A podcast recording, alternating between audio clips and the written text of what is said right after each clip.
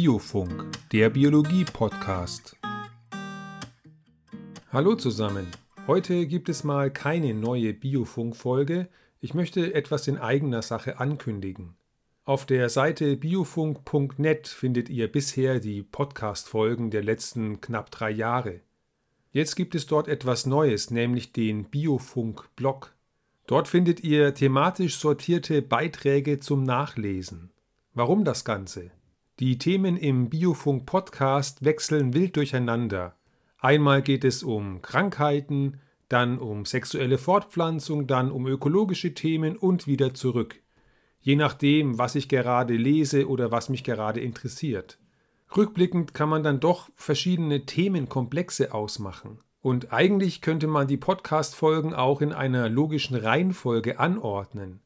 Und das möchte ich mit dem Biofunk-Blog machen.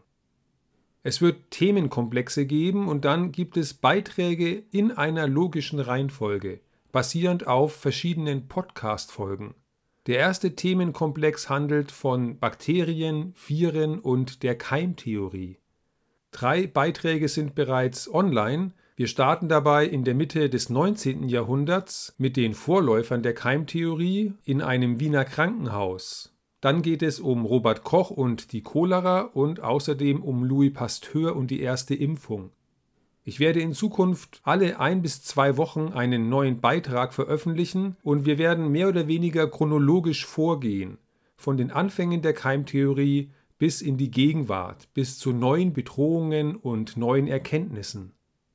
Den Blog findet ihr auf biofunk.net und ich würde mich freuen, wenn ihr vorbeischaut zum Biofunk hören oder zum Biofunk lesen.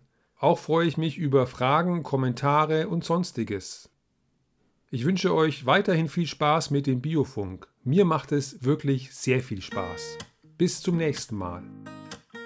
Biofunk, der Biologie-Podcast. Weiterführende Informationen findest du auf der Homepage biofunk.net. Viel Spaß und bis bald.